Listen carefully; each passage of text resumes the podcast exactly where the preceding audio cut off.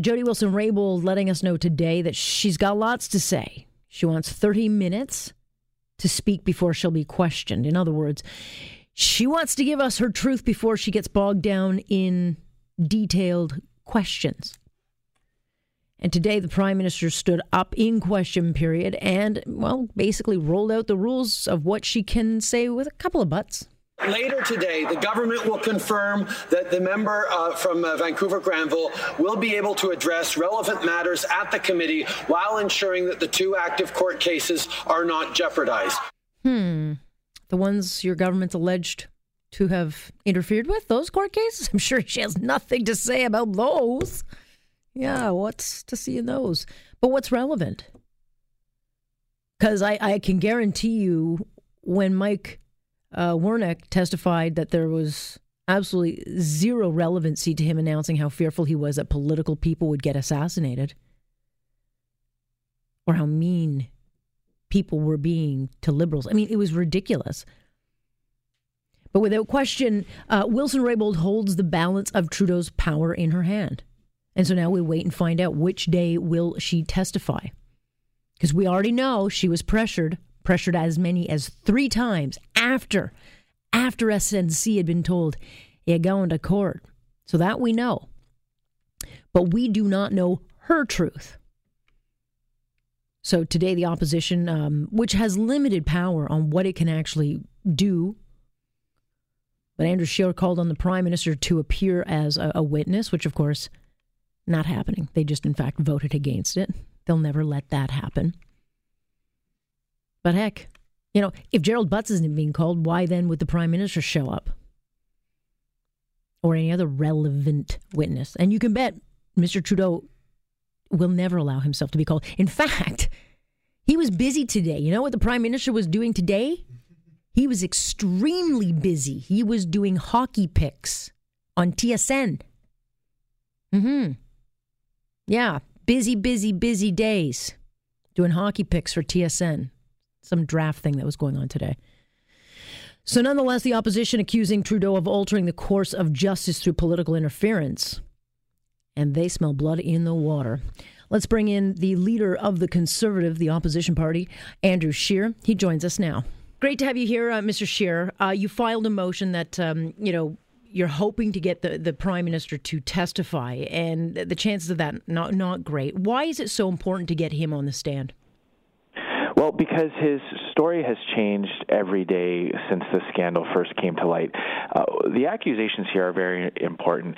Uh, the the allegations are that there was a political interference in an ongoing uh, criminal case against a well-connected uh, uh, company, and uh, the prime minister has first of all denied that anything happened.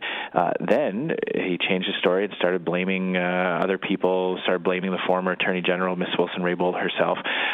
but what happened last week was very interesting. The clerk of the Privy Council, Canada's top bureaucrat, uh, top public servant, said that indeed there was pressure, that there was a sustained, unwanted, and coordinated uh, campaign to get Ms. Wilson Raybould to let SNC Lavalin uh, off the hook. That is unacceptable. We, we, we, we do not, we cannot live in a country where politicians can pick up the phone and get decisions reversed in an independent criminal proceeding.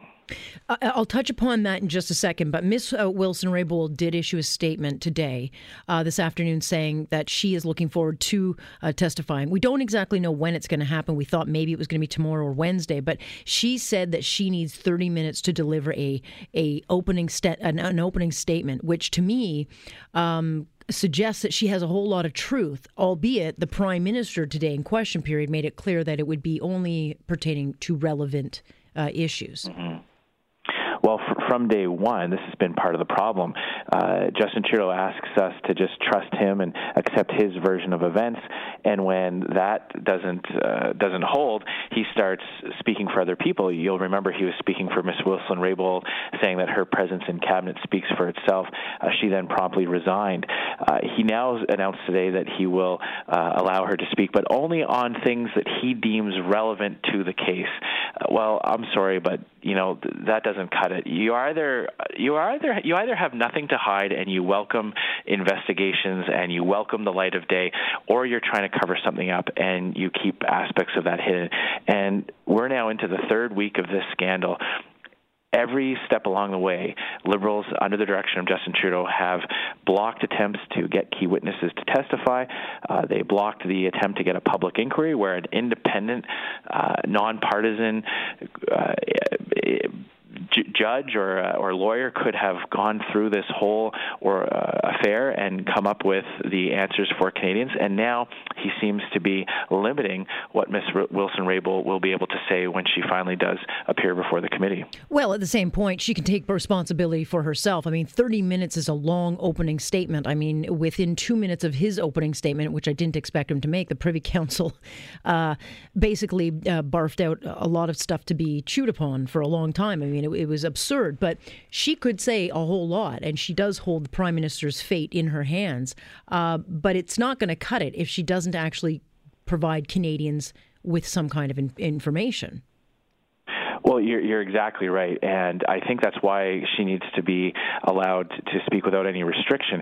Uh, she holds the truth in her hand, and ultimately, it will be uh, up to you know depend on what Justin Trudeau actually uh, did or didn't do. But I would go back to the point that, and you referenced it as well.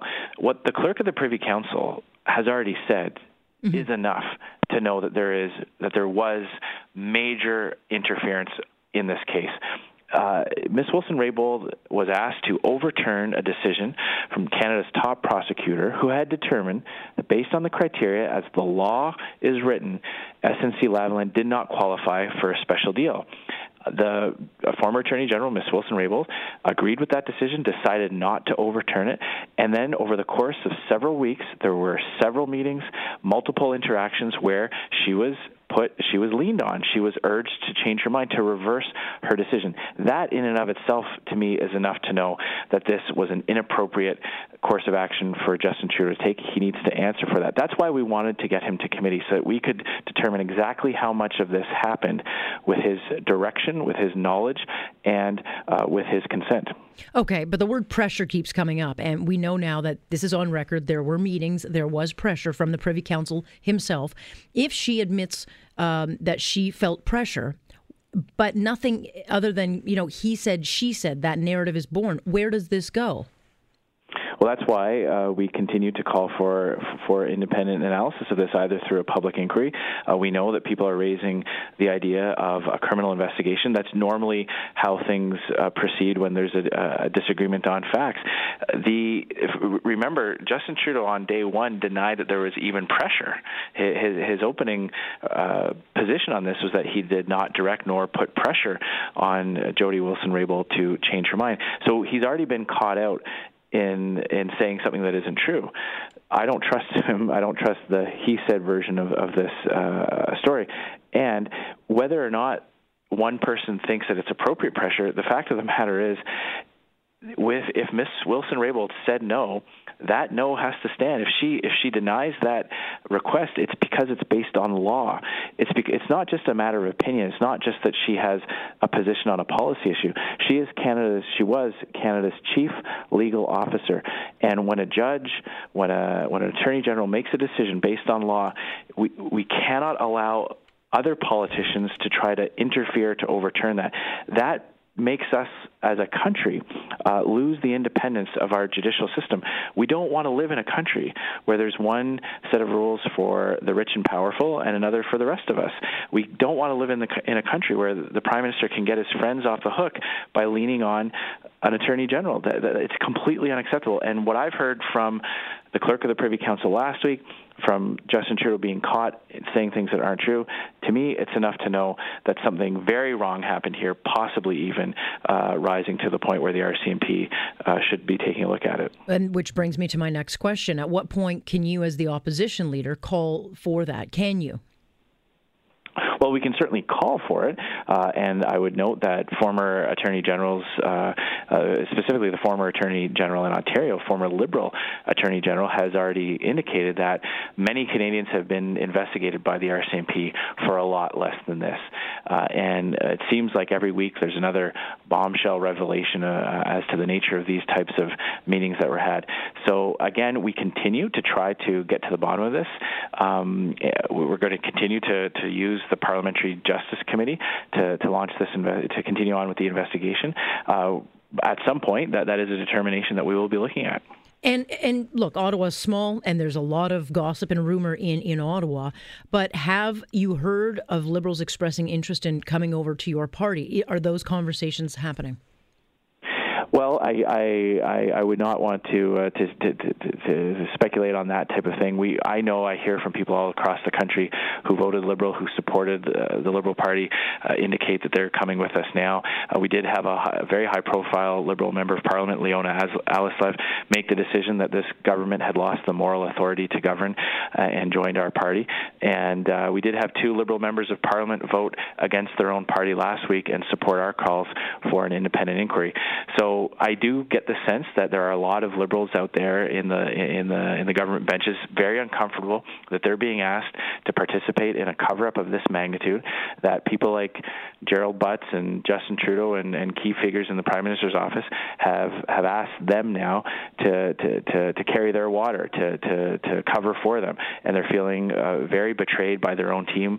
And uh, and I can only say that that you know each and every one of those Liberal MPs needs to make a decision about whether or not not they're going to put principle ahead of their own political party. Just before I let you go, Mr. Scheer, uh, you know, quickly, the Liberals have made it clear, uh, Mr. Lametti, that they will still consider looking at remediation.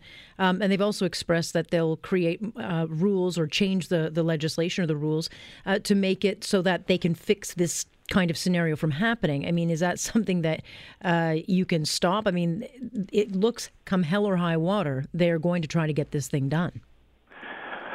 Well, that is certainly the the impression they're giving, and I, I, I would like to zero in on Mr. Lametti's comments that he's still considering one of these special deals for SNC-Lavalin. That to me is another proof point that something very inappropriate happened in this whole affair. Because we have to remember, if all that happened was that meetings took place where officials in the Prime Minister's office were trying to encourage Ms. Wilson Raybould to change her mind, uh, that would be bad enough. Uh, but it culminated in her losing her position. So there were clearly consequences to her not doing what Justin Trudeau was telling her to do. Now you add in the fact that the new Attorney General is quite happy to do what Justin Trudeau wants. I mean, that, that, that, that to me is another proof point that they are interfering in this in a very to, to a very large degree. Now, the questions about what else can be done to to to to, to mitigate the economic impacts or to to protect the individuals working at a, at a company. First of all, let me just say I, I do uh, have a great deal of sympathy for your your you know your average employee of SNC-Lavalin who who goes about his or her day just d- doing their job, building things, filing paperwork. Uh, we can have a conversation about how best to look after those people, but we cannot say that it's good for the economy to now create a system where rich and well-connected companies can get lawmakers to do their bidding. That will have devastating impacts for uh, for our society, for our rule of law, and also I would argue for the economy. If, if, if businesses around the world look in at Canada and say, "Hey, you know, if I hire the right government lobbyist, I can basically do whatever I want," uh, that's going to have a very negative impact on our country. We will continue to watch. Uh, Mr. Scheer, thanks for joining us. Thank you very much. Always a pleasure.